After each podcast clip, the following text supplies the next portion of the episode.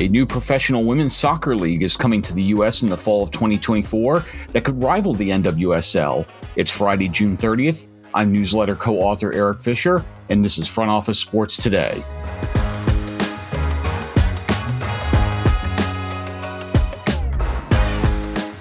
A seemingly inevitable divorce between Bally Sports parent Diamond Sports Group and the Arizona Diamondbacks has taken a sudden turn as the company adjourned a bankruptcy court hearing originally scheduled for Thursday to a new date of July 17. And the team and DSG jointly said there are, quote, ongoing and positive discussions toward a solution, suggesting a revised rights deal may be at hand. Here to help break down the twists and turns is fellow newsletter co-author David Rumsey. And David, uh, this is an unusual situation. We've been sort of headed down a, a seemingly straight line that uh, DSG had already cut the Padres loose. They had had this uh, uh emergency uh, filing that uh, they had called the Diamondbacks deal. Um, uh, unprofitable, burdensome, unnecessary. You know, a lot of invective language there. And now, just a few days later, we've we've kind of swung the other way, and it suggests that we may be uh, heading towards a revised deal here. It's a confusing situation. I mean, RSNs might not be dead after all. It appears. It, it's really it's really interesting to follow. You've been all over it, Eric. What do you think is coming next?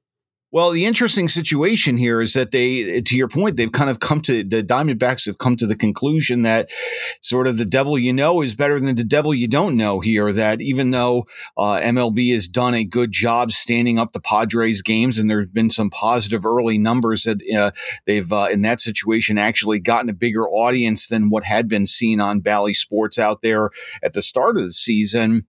Uh, and they were also backstopping uh, the Padres to a certain degree from, from a financial perspective. Uh, this appears, uh, in the case of Arizona, to have a little bit more of a both a cost certainty and a distribution certainty by sticking again with the devil you know, and in that case, uh, Bally Sports and Diamond Sports Group here. So it's it's a fascinating situation here because there's going to be a whole ripple uh, effect here because we've got Cleveland, Minnesota, Cincinnati, a number of these teams that are also coming due in the coming days and weeks of having rights fees that are also due from DSG. And so this situation that we're talking about here may play out yet again in other markets. Right. And the reality is, if those teams can get a rights fee payment from the RSN that they've been working with, that's going to be much higher than what they're able to get streaming their games on their own. So even if that's where we're going in the future of this kind of dismantled free for all model, right now, I think the teams want to collect as many payments as they can, right? No doubt, because those player salaries are still locked in and, and fully guaranteed, uh, regardless of what's happening on the revenue side. Yeah, absolutely. I mean, we just saw Steve Cohen yesterday say, uh, you know, he's going to dismantle the Mets, uh, even if uh, th- though they have the highest payroll in the league. Yeah, that's that's another fascinating situation there. That you know the the best team supposedly the money can could buy, uh, not buying very much here, and that uh, team well out of a playoff spot here. But I, I want to uh, pivot a little bit here and talk about a team that you've been uh, tracking uh, a fair amount here, the Chicago Blackhawks. This is an original six NHL team that was uh, down and sort of not among the the league's best for a long period of time, and then they had a fabulous run at the beginning of the 2010s, three cups in six seasons, and then sort of take, took another downturn again uh, out of the playoffs a number of years. Uh, a pretty unfortunate sexual assault scandal within the organization, uh, but now the number one pick in the draft. Connor Bedard is a Blackhawk here, and uh, uh, brighter days uh, again are headed to Chicago.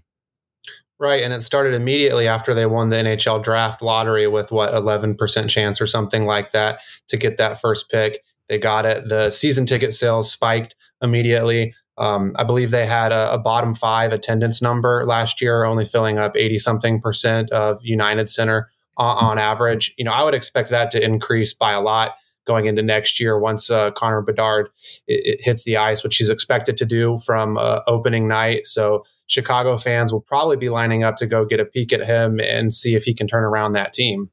And the interesting thing is the Blackhawks are also one of those teams that have what I would sort of consider to be a distributed fan base. That there are a lot of uh, expats from Chicago or just snowbirds in these other markets. And when you go to places like a Phoenix, uh, like a Florida, some of these other places, that those home games for the Coyotes, Panthers, Lightning, what have you, in some respects can become sort of quasi home games for the Blackhawks because of those traveling or relocated uh, Chicago fans. Right. It's a great market and a great fan base, but there's a lot of options there. So if, if you're not performing on, on the ice or field or court, whatever sport you are, the fans have shown, you know, they're not going to come support you if you're not giving everything that you've got. I mean, you have Cubs, White Sox, Bears, Bulls, Fire. Uh, it's not just the Blackhawks there. So beyond those core passionate hockey fans, they got to produce something on the ice to really gain some interest. And I think Connor Bedard will absolutely do that. Yeah, it's a great point. It's very much like New York and some of these other big markets in terms of very much what have you done for me lately? Well, what the Blackhawks have done lately is gotten uh, one of the best prospects to come into the sport for uh, in quite some time and something that we're going to be continuing to track here. And thanks for coming on, David. Yeah, absolutely. Coming up, we have an interview with Amanda Vandervort, the president of the USL Super League. Senior writer Owen Poindexter talked with Vandervort about how she expects this new league will operate, the challenges of creating a brand new league that is financially sustainable, and how it all fits into the world of U.S. soccer. We'll have that conversation up next.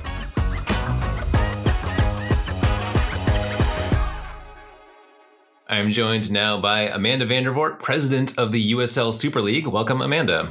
Yeah, thanks, Owen. Great to be here. So, just to get us started here, start as basic as we can. What is the USL Super League? The USL Super League is professional women's soccer coming to the United States in the fall of 2024. We announced our uh, initial eight of our initial markets, plus five that'll be coming online as soon as um, their stadium projects uh, are completed. So in, so, in total, we've announced 13 clubs with more to come in the next couple months. And you are seeking Division One status. Um, so, mm-hmm. first of all, what does that mean?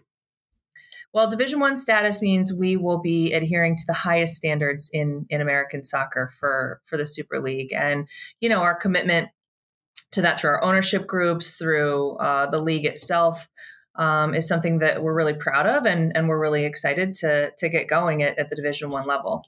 And you know, assuming you get that, that will put you on par with the NWSL, which will you know create an interesting situation, at least for people in my shoes, uh, just because we're not used to having two leagues at the top level in almost any sport that, that I can think of offhand. Um, how is that going to work exactly? Well, we're really focused on the USL Super League and what we're building um, that's that's unique and special to us. So there's a couple a couple points I'll make about the Super League. First, we're playing on the international match calendar. So our season actually kicks off the end of August and runs through until June the following year. So it'll be a 24-25 season, actually our inaugural our inaugural year. So um, that's that's an important, I think, point about the USL Super League and and what makes us unique, different, and special. Um, you know, and and from the the the scheduling to um, the way our kind of league is structured overall. There's just a lot of differences, and, and we're really proud and focused again on what we're building. And looking at your initial markets, you'd see some major population centers with already with multiple professional teams like Phoenix and Dallas. There are also some more mid-sized spots that you don't have as much of a traditional sports presence like Lexington, Kentucky, Spokane, Washington. So you've got the whole country to work with. How do you pick your spots? Yeah, well, we uh, we're working hand in hand with our ownership groups across the USL. Um, one of the things that I think we really benefit from is the infrastructure that the USL has already.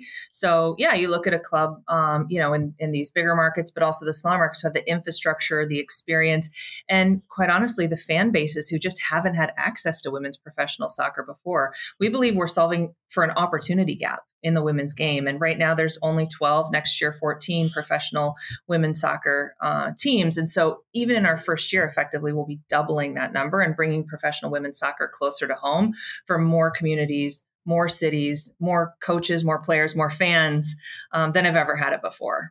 So, you're launching this league. What do you see as your major revenue sources, and how do you make it financially sustainable? Yeah, we are really focused on immediate viability and long term sustainability. So, when we talk about revenue sources, you're looking at things like, of course, ticketing, you're looking at sponsorship, um, you're looking at um, uh, media and and yeah traditional sources that we talk about in sports all the time of, of revenue.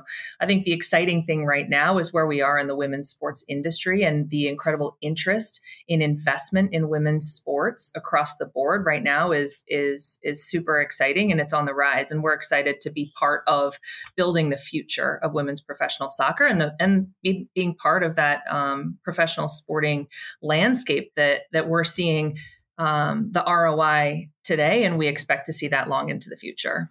I'm thinking mostly about the media end, but there might be other parts of this too that you can throw in. Because you're starting from scratch and you don't have, you know, 100 years of history or any years of history, uh, what are some of the opportunities you see to be a little different and to, you know, introduce yourself to a brand new audience? Yeah, I mean the the USL Super League. I, I, mentioned it before about the international match calendar. I do really think that that giving players the opportunity to play more of their games um, in market during the competitive season and then have the option to play in the Olympics or the World Cup in those summer windows, plus have a winter break, um, is going to offer them a unique opportunity where they don't have such a club and country conflict throughout the year. And for us, that was really important, not only to build that for the players, but also so that the fans have the opportunity to, to see their players throughout the year um, in a, you know, a, a, a a consecutive basis. So, um, you know, those those kind of differences, those kind of things are important to us in in building the league. I do think the history of the USL though is something that we take great pride in. Our organization um, you know, on the men's side, has built youth to pro pathways across our championship, our our League One, our academy system, our youth soccer. And so, as much as we we we haven't had um, women's professional soccer historically, we have had um, men's professional soccer and the W League and Academy girls have both launched in the last two weeks to great success. So um, those the, the the pathway model that we're building from youth to pro on the women's is something um, that that we're we feel very strongly about creating those opportunities for players, matching ultimately matching talent with opportunity at whatever stage in development that that they're at. And yeah, speaking of the USL Championship, which is the Division Two men's league in the USL system, um, is there any cross pollination there? I know I'm in the Bay Area, and the Oakland Roots and the Oakland Soul are owned by the same group. Um, is there any? Yeah, are, are teams working together like that, or are they basically just two separate leagues? Yeah, no, I mean, yes, for all intents and purposes, they're two separate leagues. Like the women you know the super league will will be independent from from the championship and and league one. But i think it's a great value that let's take you know the ownership group in in oakland and and the community they they've built around the oakland roots. And you bring an ownership group who knows the usl who knows that community and that fan base and can deliver women's soccer both the w league which they have today and the super league in the future. They can deliver that in in a really professional manner and one that represents the city of oakland in such an authentic way um, i think is a, is a great benefit. And so, you know, we've we've we've got those examples uh, across the country, and I think, um, yeah, it's a it's quite an opportunity actually to have that foundation and then build upon it. Yeah, and just I've been to to one Oakland Roots game, which is the men's team, is a lot of fun, and yeah, just very authentically Oakland, um, and people really embrace the Roots. You see like Roots hats and shirts all over the place. Same with the Soul, people are super excited to have them. So it is a cool opportunity to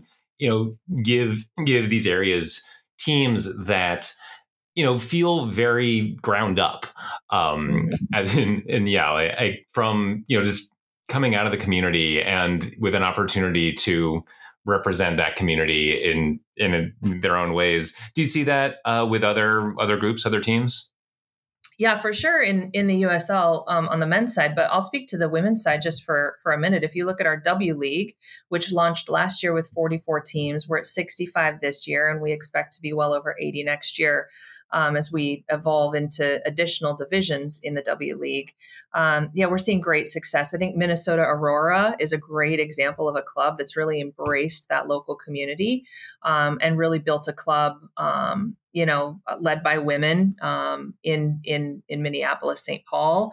You've got Detroit City uh, is doing amazing things in in their market in the W League. They had, I think, their opener they had forty seven over forty seven, almost 5,000, 4,700, almost 5,000 people at their game.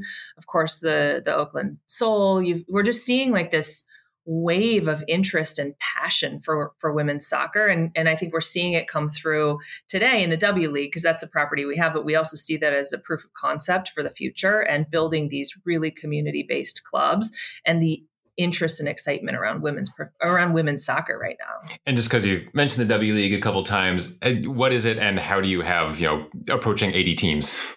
Yes, the W League is pre-professional, so um, that's uh, it. It runs our our W League season runs from May until the end of July, and it's um, basically all the players in the W League are amateur status, but we run it. We call it pre-professional. Basically, we run this league with professional standards our league office here of 100 people you know supports the w league but all the players are are um, have amateur status so they can go back and play in the ncaa a lot of them are top collegiate players across the country that want a place to train improve um, and um, you know and participate in the summer months. So this is a high high standard for um, a lot of those collegiate players when they can't train in their collegiate environments in the summertime. And just to wrap us up here What's the thing you're most excited about? I mean, obviously the league launching has to be top of the list, but just as you're sort of foreseeing this thing get established and evolve, what are you most looking forward to? I just love soccer. I love I love women's soccer. I'm excited to see our fans um, across the country have the access and opportunity to be part of this amazing game, and I hope that it sparks and inspires more people to to take advantage of the opportunities that soccer provides. I mean, soccer was for me it, it was such an opportunity not only for personal growth and development, but now here I am, you know, running a, a a professional women's soccer league and and I hope that there's girls and women out there who see that that this is possible for their futures and and that the super league um, and everything that, that we're doing here at the USL is is um, you know a, a offers them a, a vision of of what what you know can can become in the future. All right, Amanda Vandervort, thanks so much for joining us on the show. Thank you. That's all for today. Thanks again to Amanda Vandervort for coming on the show, and thank you for listening. If you enjoyed the show, please leave us a rating and review on the podcast platform of your choice. We'll be back Wednesday, July 5th, and have a great weekend.